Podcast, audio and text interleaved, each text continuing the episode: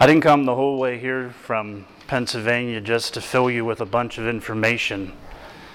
My main burden is so that you learn what it is to walk in the Spirit. Some of you have asked me, do you want to be called John or John Michael? You know, Michael is my middle name, and I don't care if you call me John or John Michael. I might even respond if you say, hey, you. I'm not sure. but uh, the reason I'm called John Michael is my father's name was also John. My father passed away about a year and a half ago with sar- because of sarcoma cancer, which is a very aggressive cancer. And uh, he was diagnosed, and within three months, he was gone. I had to think of my dad as I heard the brethren share in the different sessions. My mind went back as I was sitting here and hearing the Word of God being preached and taught. The purity of the Word. My mind went back to one of the last times that my father called me on my cell phone. His body was wearing out, and he was laying there in bed one Saturday night, and I was scheduled to preach that Sunday morning. And I said, Dad, I want to stay home with you tomorrow because I said, I don't know. This might be the last Sunday that I'll be able to spend with you. He said, Son, you go preach. It's your turn to preach. He said, You go preach. I went up that morning to his house. They lived right beside us. And I uh, told him that I'm going to church as he wished. So I left with my family, and we were just about at church. My cell phone rang, and it was my dad. I could hardly hear what all he was saying, but he said, Son, I love you. Preach the word. It is truth. And that's why I'm here this week. It is truth. I'm not here telling or sharing with you out of the Word of God something that man made up. It is the Word of God, it is truth. And that's why I was willing to come this week to present the truth to you as young people, as children of the Lord Jesus Christ, that you will be presenters of the truth wherever you go. It's truth. Maybe you're sitting here and you're thinking, how do you know it's truth? Well, I hope as we go through this of teaching of the work, walking in the Holy Spirit or the Holy Spirit giving us guidance, that you will understand that there is a God that does care about you.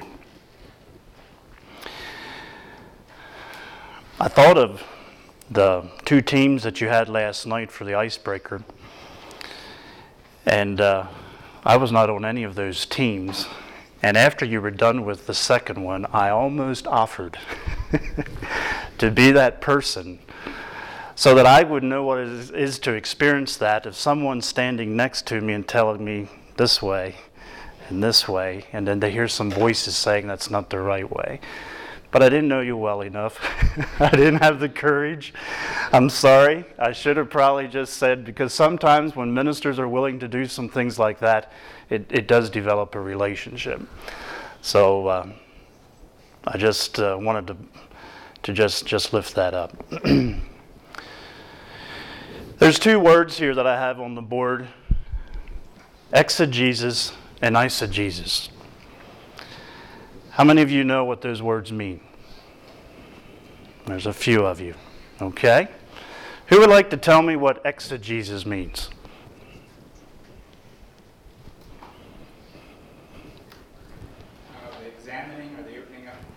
the opening up of the scriptures. Another word that we could use is export. I understand in the community here there's a lot of hay that is farmed that is exported to Japan. Now, when it comes to the word exegesis, it means that you are taking something and pulling it out of something. And that's what it is when we study the Word of God. We are to use this word exegesis, which means we pull out from Scripture and then we learn from it, which gives us the applications to go through life. That's what exegesis means. Now, who would like to give me a definition of eisegesis?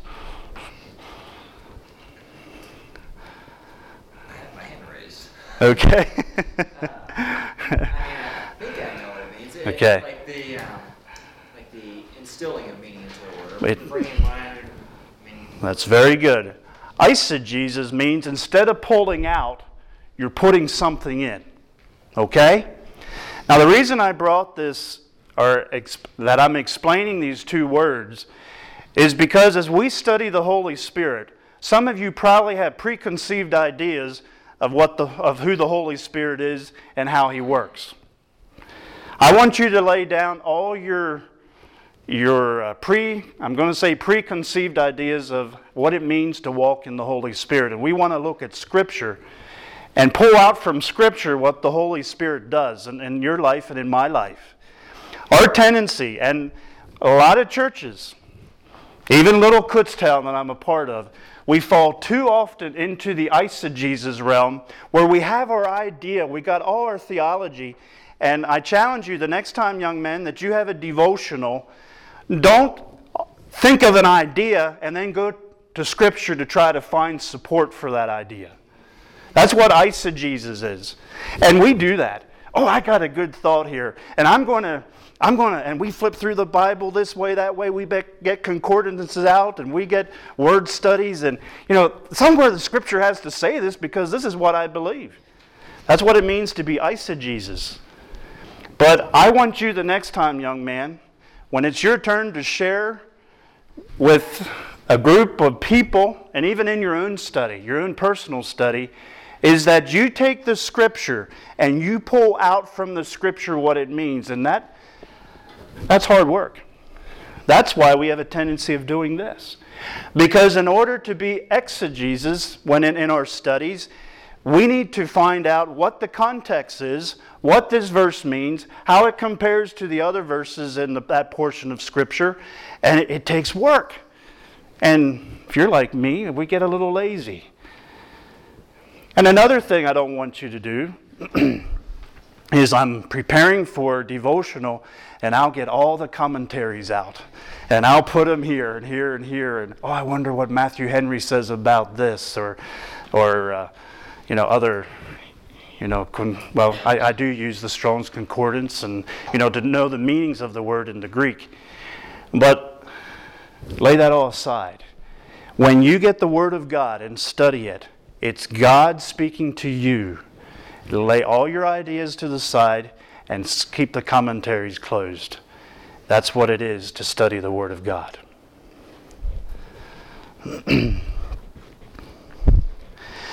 I want to tell you a story, and it's not a true story. Is it okay if I tell you a story that's not true? I'm not a big fan of fiction. I don't know. When I, when I get a book, first thing I do is this true? Are you that way too? I want to know. I even have I even picked up a book one time and I was being so blessed by this book of how the Christians were being persecuted and everything and and all of a sudden I realized that something doesn't quite match here and I looked into the on the back cover and it said it was fiction. Now it it was good for me to study, I mean to read it. It was challenging me, but when I realized that it wasn't an actual happening, it just did something to it. So I hope by me sharing this little story that it's not a true story, it's not original with me, and I've added some more stuff to it. Uh, so I, I'm not sure where, where, where you're going to put all this, but I'm, I'm, I'm doing it as a way of showing to you there, there is a point, and, and you will see as, I'm, as I go through this story a little bit. There was this village that farmed by hand. And one day they were given a tractor. And nobody took the time out to really explain to them what this tractor, tractor did. They got this tractor and they knew how to start it. There was some implements that came along with this tractor. And they started the tractor. They figured out how to start the tractor. Some pulled the tractor and some pushed the tractor. The engine was running, and they pushed it over to the plow, and they hooked the plow to it. And some pulled and some pushed, and they tried to plow, and they kept plowing, And this was hard work. They only went a short distance by evening. They thought, well, next day we'll do the same thing. So they got the plow out, the tractor, and they kept pushing this tractor. Some pushed, some pulled. They began to realize that if they're going to get a crop that year, they're going to have to now get the disc out. This field was not finished at all. But they realized that if they're going to get a crop at all, they're going to now have to quit plowing and get the disc out. So they pushed and pulled and got the disc hooked to it, and they went down through the area where they had plowed. After a while, they realized, you know, we better get to planting. So they got hooked up to the planter and they pushed and pulled and finally got some corn planted. The corn grew and there was a harvest. But it was just so enough for them to survive the season till the next crop came up. And they did this year after year. Let's say it went 10 years. Let's say it went 12 years. They barely got the crop in in time. They barely had enough of harvest. Just so it kept them alive. They had nothing for anyone else. Ralph, the mechanic, one night he was faithful. He changed the oil on that tractor every so many hours. One night, Ralph was was uh, changing this oil. And he decided he's going to get up and see what this one gear shift, what, what this is up there. And uh, I'm going to call it a gear shift. And I'm going to say it was a hydrostatic, you know, move the front and backward. He got on this tractor and he decided he's going to just move this lever a little bit, see, see what happens. And the tractor started on its, on its own. And he thought, well, they were just ready to start plowing for, the, for that next planting. So he hooked to the plow and he put the plow in the ground and moved this lever and it just plowed. And this was towards evening and he thought, well, if it's this easy, I, I'm just going to keep plowing. The next morning, the people got up and the whole field was plowed. And they came to Ralph and they said, Ralph, what did you do? How did you do it? He said, I found a lever. That year they planted corn and they had an abundance that they were able to share with the next village and the next village and the next village. And year after year they were having a harvest beyond what they needed for themselves. Now, why did I tell you a story like that? Does it make sense? When we're talking about the leading of the Holy Spirit, in our churches, sometimes we pull and we push and try to get some tillable ground and we try to plant. When God is saying, You have the Spirit of the living God within you, why are you not dependent upon me, because I have called you to do more than just for your own self. I have given you the Spirit within you so that you can walk and be a blessing to others. It's not for you to just keep to yourself. And like that village, they had the working of the Holy Spirit in their life.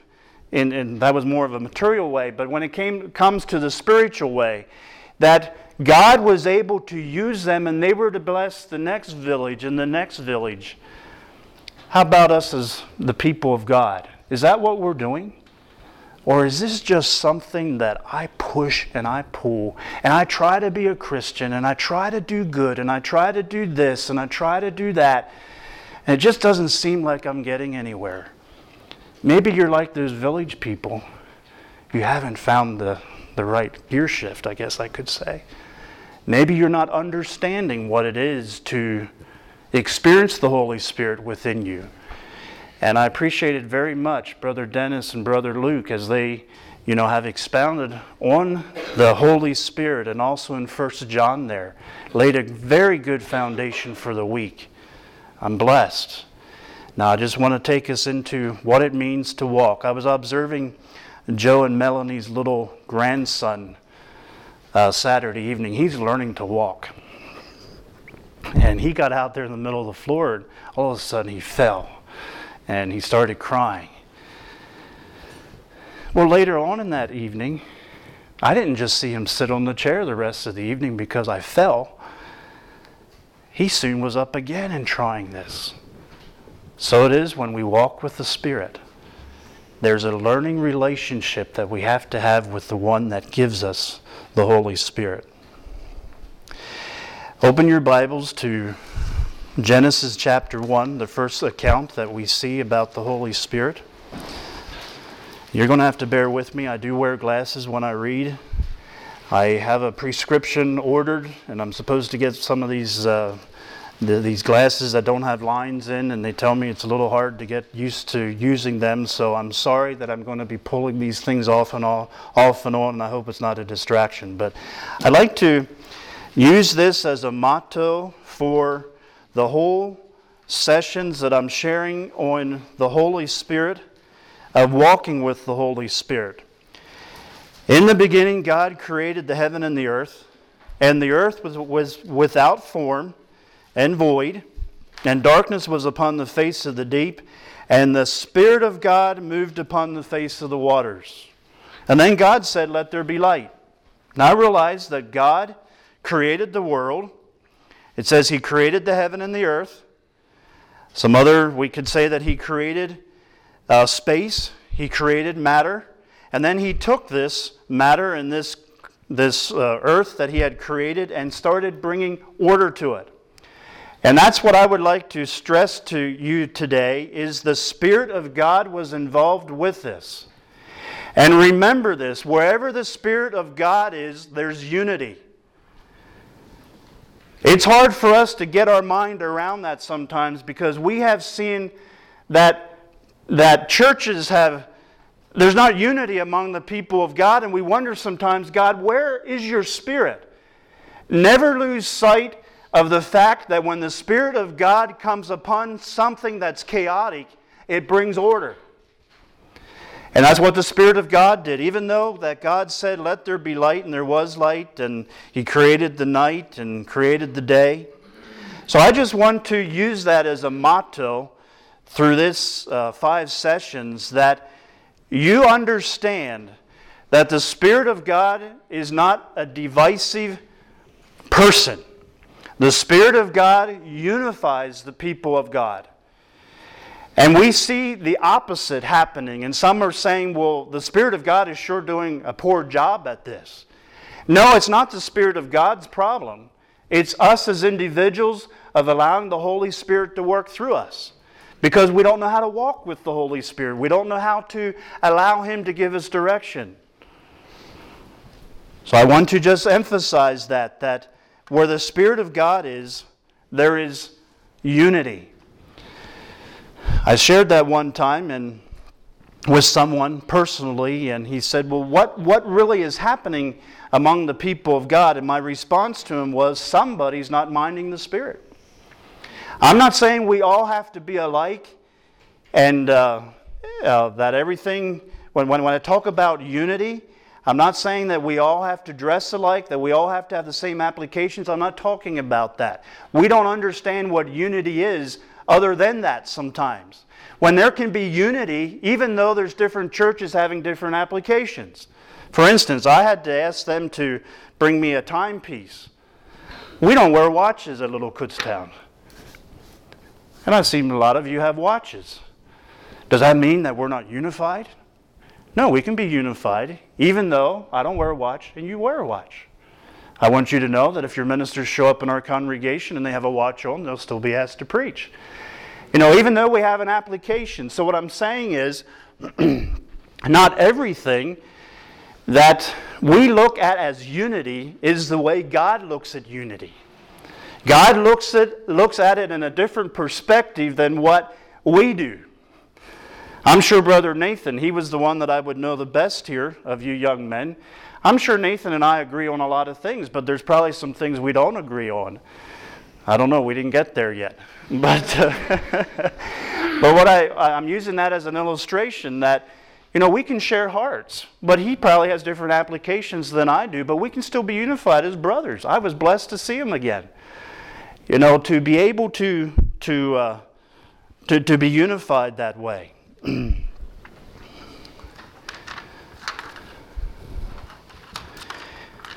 I have another diagram here on the board, or I have a diagram, I should say, that I like to use. I, I, told Brother Joe, I said, I realize I'm supposed to be speaking on the walking in the Spirit and about blasphemy, and I said, I'm not even sure if I'll get to blasphemy. I have a tendency of, of dwelling on the foundation, and, and, and some of that's good because I want you to get the foundation before we start talking about some of the things that we can do, like grieving the Spirit and, and uh, other things that we will look at. I'd like to show to you how you were created. God created you in a marvelous way. We're not going to uh, talk a lot about or how our bodies function and all that, but I'd like to give you an illustration here that has helped me that I wish that I would have known when I was a teenager or a young person in my 20s to understand how, this, how, how God created me and how the Spirit of God works through an individual and how Satan works through an individual. Let's turn to John. I'm sorry, to Genesis, the same book that you're in. And, uh, well, first of all, I'd like to talk a little more about who this Holy Spirit is. Our brothers did share about that. One of the, one of the things that I also want to mention is no matter what subject that you're studying for, the book of beginnings, which is Genesis, you can usually trace a lot of things that you're studying back into the book of, found, uh, book of Genesis to get your foundation. And that is why we're here in the book of Genesis. It's the book of beginnings. Now, God created the world. There's a capital G. We saw that in verse 1. Verse 2, it talks about the Spirit of God, which has a capital S. And then we go down to uh, verse 26. It says that, let us. Now, who is the us? God said, let us. God didn't say, I am going to make man. He said, Let us make man in our image, after our likeness. The us there is, is, is uh, referring to God the Father, God the Son, and God the Holy Spirit. And like we heard this morning, that the Spirit always was, and so was the Lord Jesus Christ. And he, God is saying, Let us make man in our image, after our likeness. Now, we were talking about the finger of God. The Bible has a lot to say about the hand of God, and we're created in His likeness. So, do we look like God? How does God look? God is a spirit, and, and yet at the same time, it says we're made in, in His likeness. One of the things that I believe that we're made in His likeness, and this is important to remember as we talk about walking in the Spirit, is God wants a relationship. God loves to be around people. He loves to be around the very creatures that He created, the, the, you and I as individuals. After God created all the animals and all the, the beautiful trees and everything, you know, He could have said, I'm done. But He didn't. He said, Let us make man in our own likeness and our own image. There needed to be something more than just the trees and the, cows and the dogs and everything that went along with creation. God wanted a relationship with someone, and that's why He created man in our likeness. And I, I wish in some ways that I could have been Adam before he fell. But then I reminded myself the other day that I am. As a, as a child of God, I have that relationship restored. Know, I thought that would really be interesting to be in the garden, no weeds, no, uh, no hard work. And uh, here comes God in the cool of the day, and I could communicate with Him. I thought that would really be, wouldn't that really been interesting? But you know, God has made a provision that you and I can have that experience today. as we communicate with Him. And that's what we're talking about being filled with the Spirit. He puts His Spirit within us, which is He Himself. Actually, when we, as the Spirit is giving me words to say, it's actually God just using my body to share with you what He once shared. Because He's living within. It's a personal thing after our likeness. But then there was a fall that took place, and man had to, to leave the garden. But I'm so thankful that we can have this relationship with Him. Now let's go to chapter 2. And we're going to look a little more in detail about this man that he created, which is you and I. In 1 Thessalonians, you don't need to turn to this. In 1 Thessalonians 5:23, the writer is saying that we may preserve our spirit, soul, and body until the coming of the Lord, or until the end of your uh, uh until the end of the world. Now, we're created and I'm going to use this diagram, and I'm going to do it, and I'm sure there's different ways that you have seen it drawn out. I'm not saying this is the only way. But we have our body, our soul, and our spirit. That's a capital, I mean a small s, not a capital S.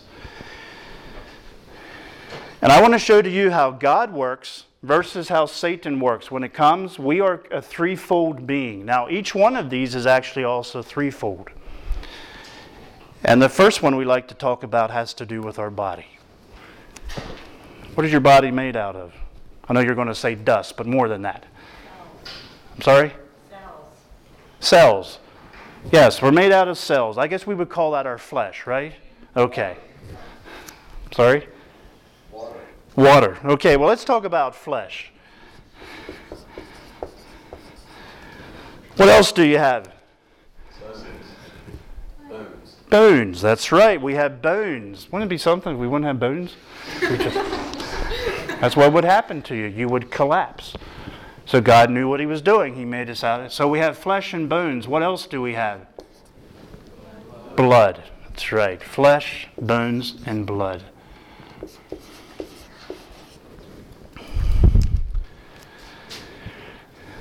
Now, I, when it comes to the soul and the spirit, sometimes it's a little hard to, de, to, to, to decipher.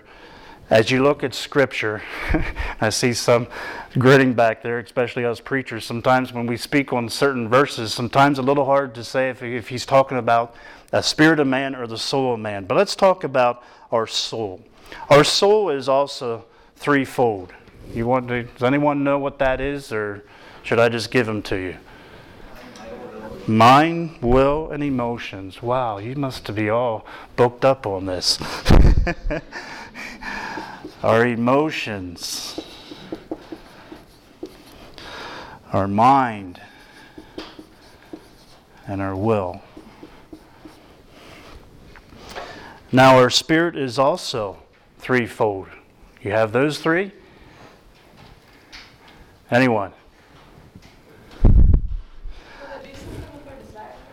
That intuition or, or communion. Yeah, communion would be our desire for to worship something, I should say, or intuition. Now, some for some reason it seems like uh, ladies are more prone with this one than some of us men. The, the women's intuition sometimes is a lot better than us men, but I'm not spelling this right. Into UI, intuition. And then we also would have the conscience. Conscience. okay, let's go to chapter 2. And I want to show you something. When he created man, he made man out of the dust of ground. And all three of these are talked about in this portion of Scripture.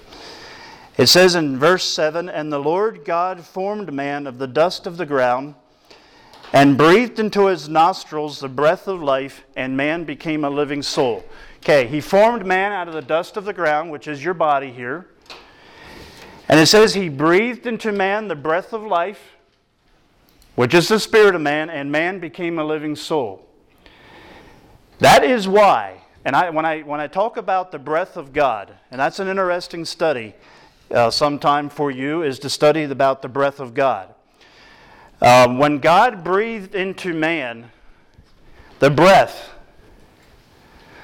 of God that came from him, it created a desire to commune with something or to worship something. So when you find yourself in India and you see a group of people that are worshiping a cow, I want you to know don't down them for worshiping something. They're just worshiping the wrong thing. They are counting on you to tell them about the Lord Jesus Christ. There's something within man that God has put there. Even in some countries, they study or they worship the stars, they worship the moon. They realize there's something that they need to worship. That's God given. It's just that they need to be talk, told about Jesus and about God and who God was that created them. Our intuition is the deciphering of, our, of, uh, of God's uh, communion with Him. These words are very close. And then we have the conscience. Our conscience, as you're sitting here and as you heard the Word of God preached today, your conscience is either giving you a green light or it's giving you a red light.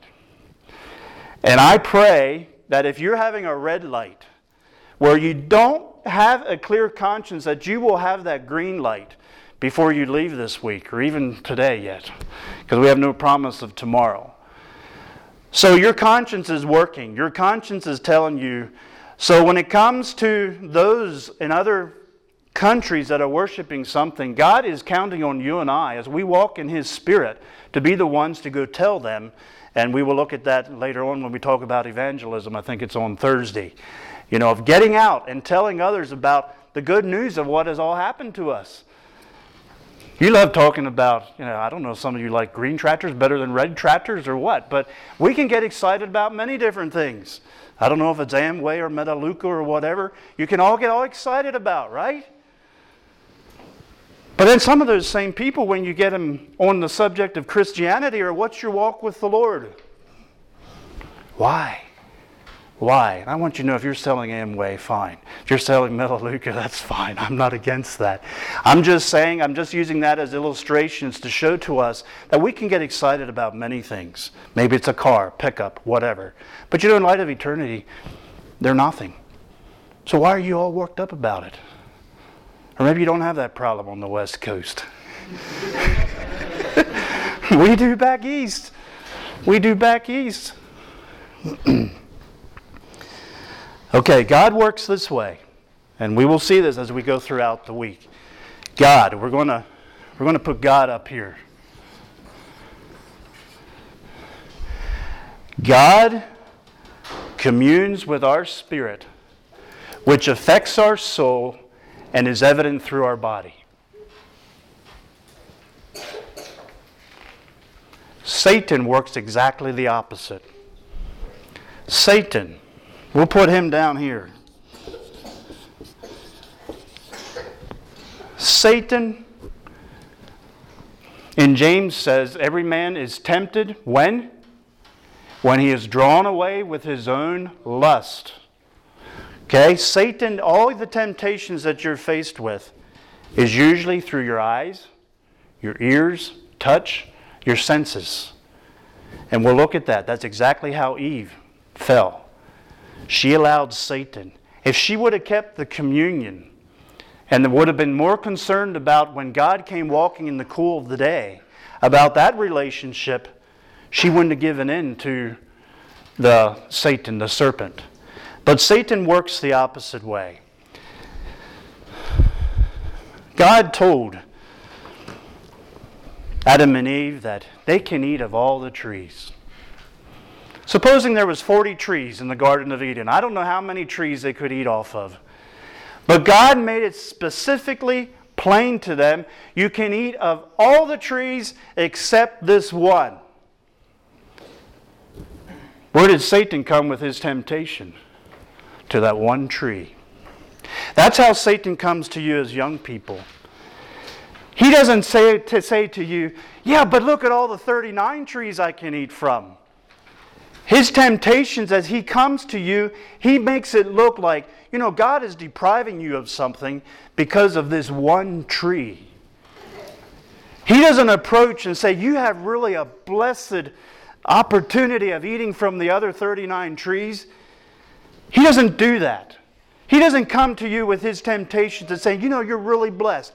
You're among a godly people. But he'll come with in a subtle way and say, You know what? They don't know what they're talking about. They should be able to do that. Ah, you can handle it. That's how Satan comes. He comes in a subtle way. So remember, as you live your Christian life for the Lord, remember the 39 trees that you can eat from freely.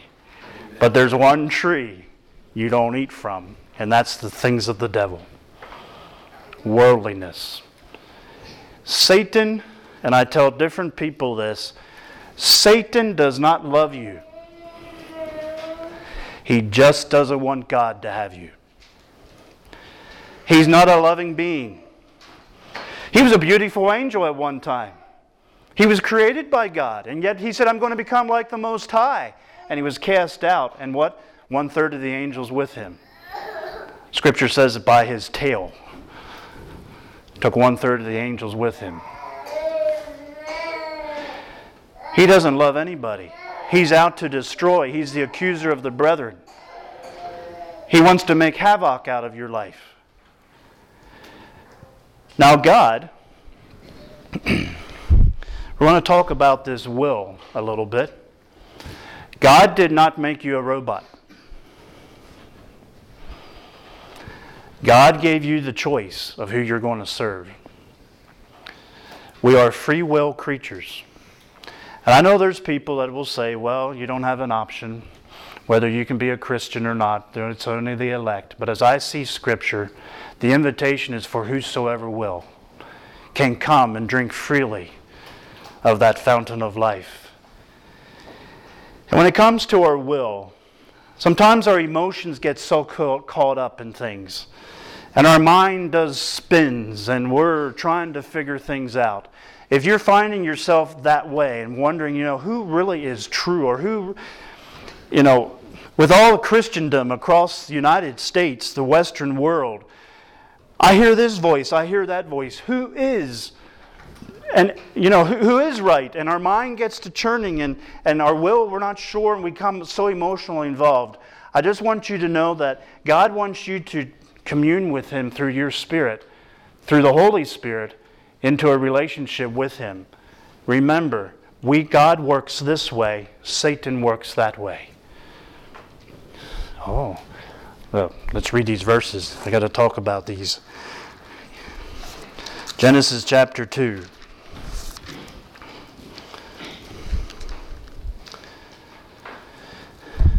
Or I guess we're ready for verse uh, chapter 3. We did talk about the creation of man.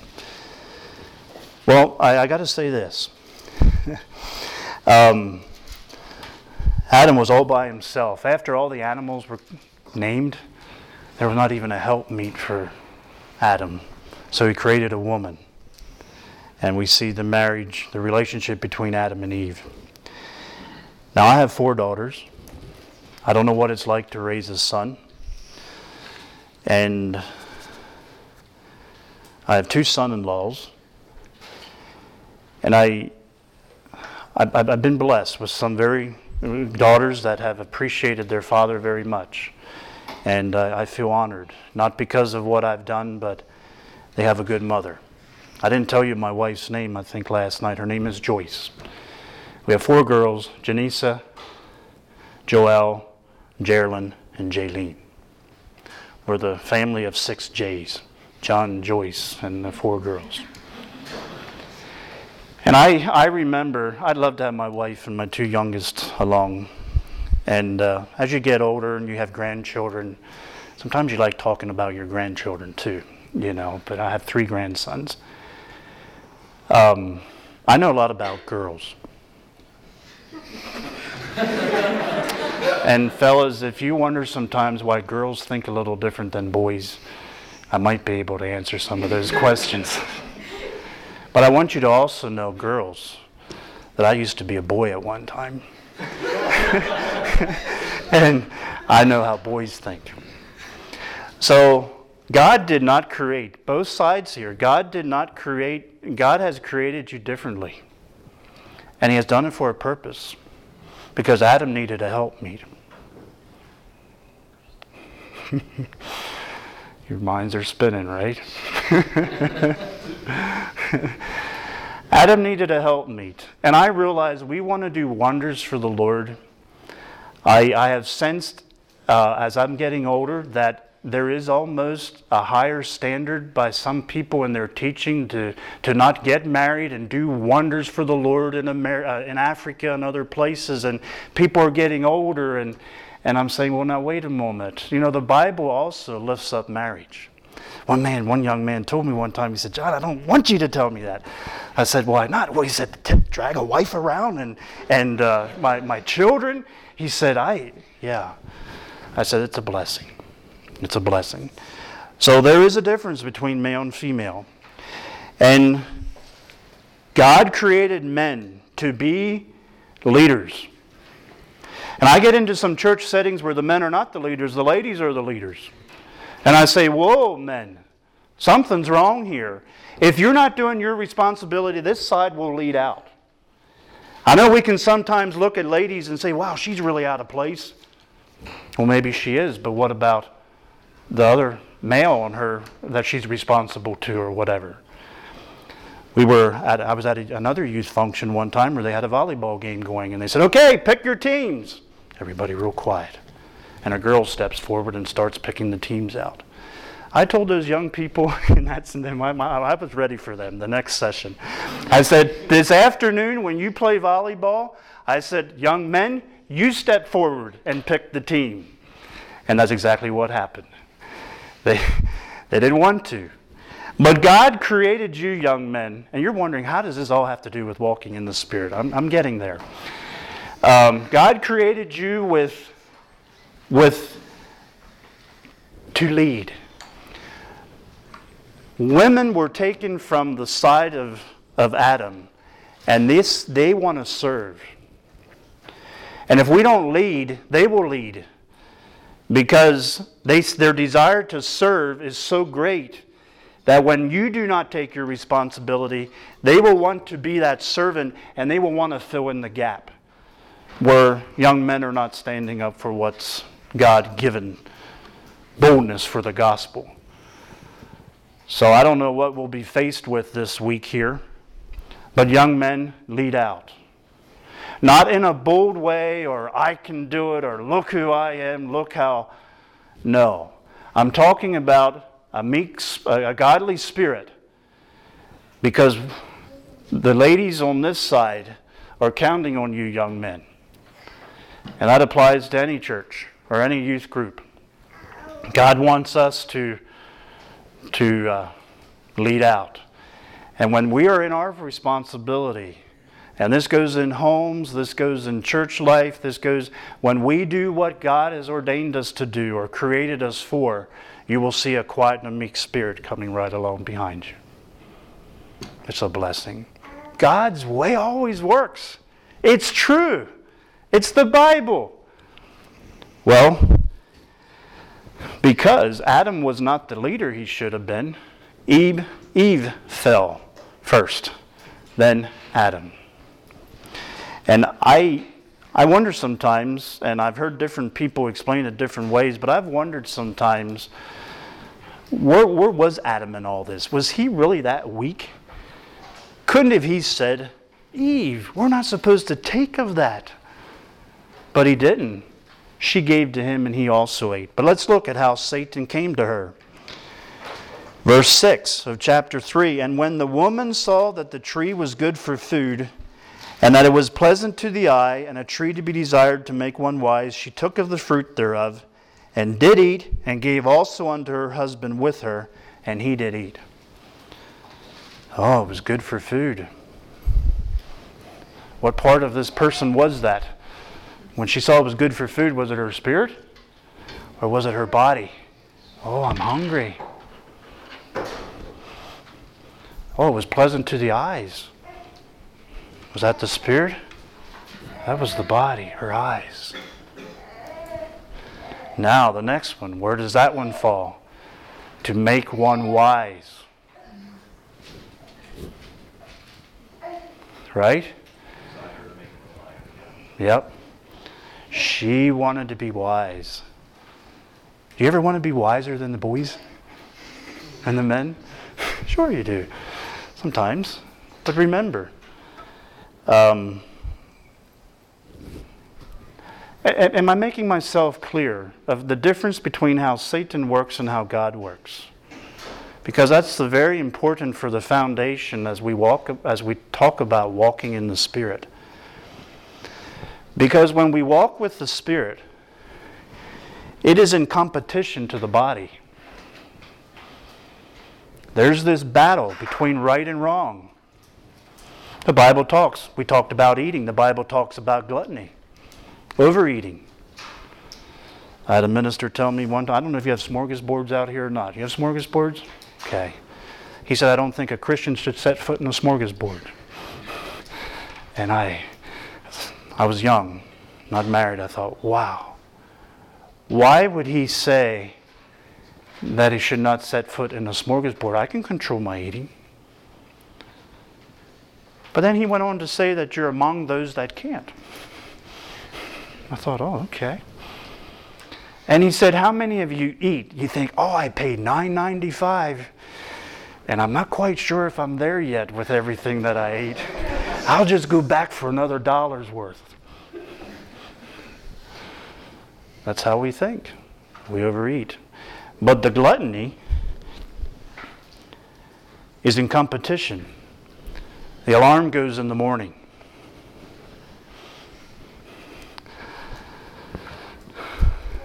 Do you use the snooze button? ah, roll over. I got another 10 minutes or whatever it's set for. But you know you need to get up and spend time with God. Who's in control? It has helped me, and I want you to know that you're not looking at someone that has been always successful in this. I'm still learning, but I have made it in my thinking that just as I, as if I would make an appointment with Brother Joe, that I'm going to meet Brother Joe at 6 o'clock somewhere, I'm going to do all I can to meet him. Same way it is when we have our personal devotions with the Lord. It's an appointment. Here I am, Lord, 6 o'clock, 5 o'clock, whatever time, 7.30. have to be a little gracious for some of those that might want to sleep in a little longer.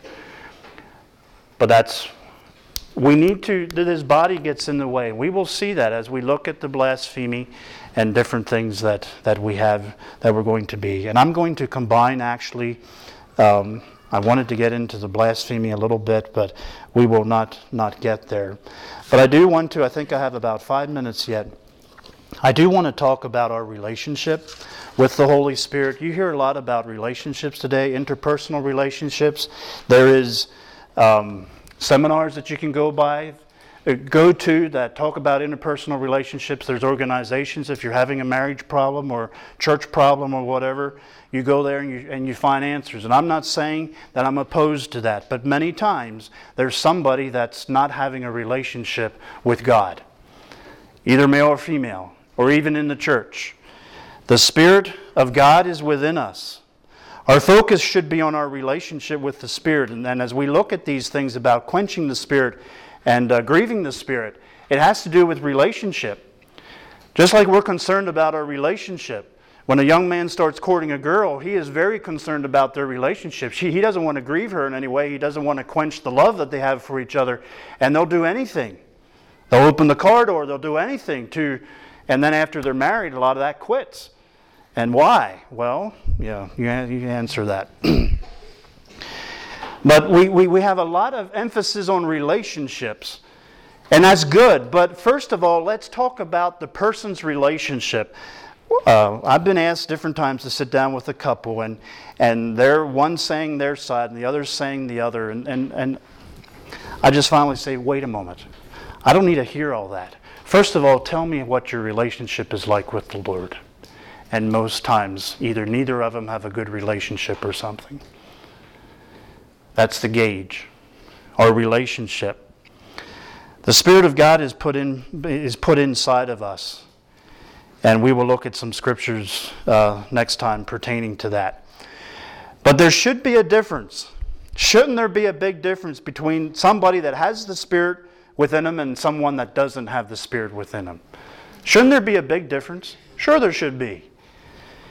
Now, I was ordained a number of years ago, and I was at a minister's conference where a minister stood up. He said, Brethren, I want you to know not everyone in your church is full of the Holy Spirit. And I thought, wow, where's he headed with that? He said, we, It's true, we take a person at their verbal expression. But he said, Not everyone is understanding what it is to be born again. And I didn't know quite where to put that, but as I have observed people, we take them at their word. You know, yes, we do see a changed life, but after a while, we're not quite sure where, where they are spiritually. There should be a big difference. You should know when someone becomes born again, when someone has the Holy Spirit within them, you should know that they're a different person. That's why the Bible talks about the old man and becoming new, a new creature in Christ. That's what that means. You're not the old person you were anymore. You're not that grump. You're not that one that is always complaining and negative because you now see through different eyes. The Spirit in the Old Testament was given to certain people. You can go and spend time. It talks about the Spirit of God was upon them, or the Spirit of God came upon them, or the Spirit of God came. In the New Testament, the Spirit is given to all of God's people. However, Paul, Saul had the Spirit, but then God pulled his spirit from him, and Saul didn't even know he left. I asked one congregation one time if the Spirit of God left this church, would you even recognize that he left? What about you and I?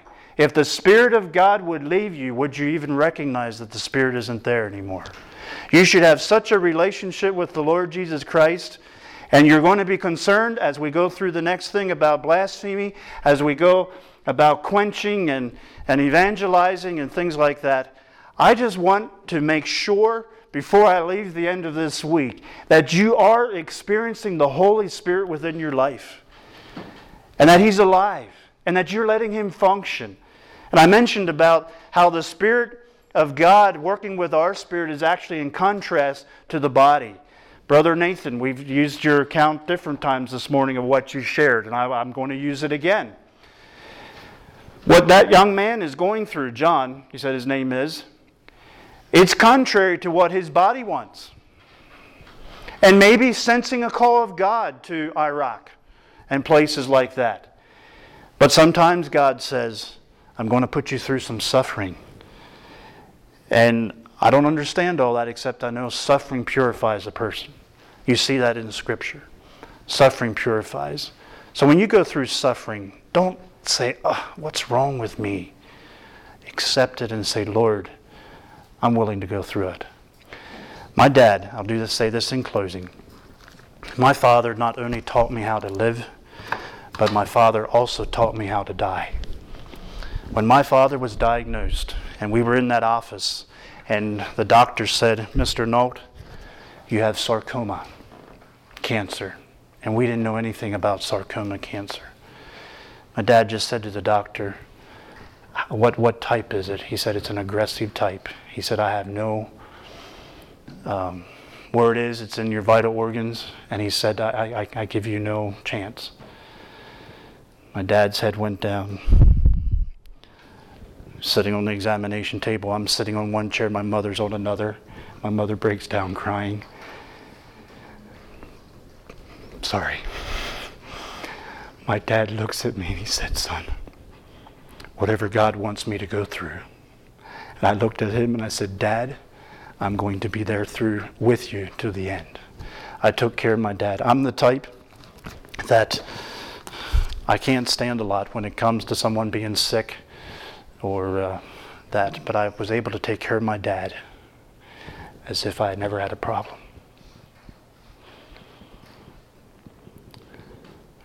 It's true. Son, preach it because it's true.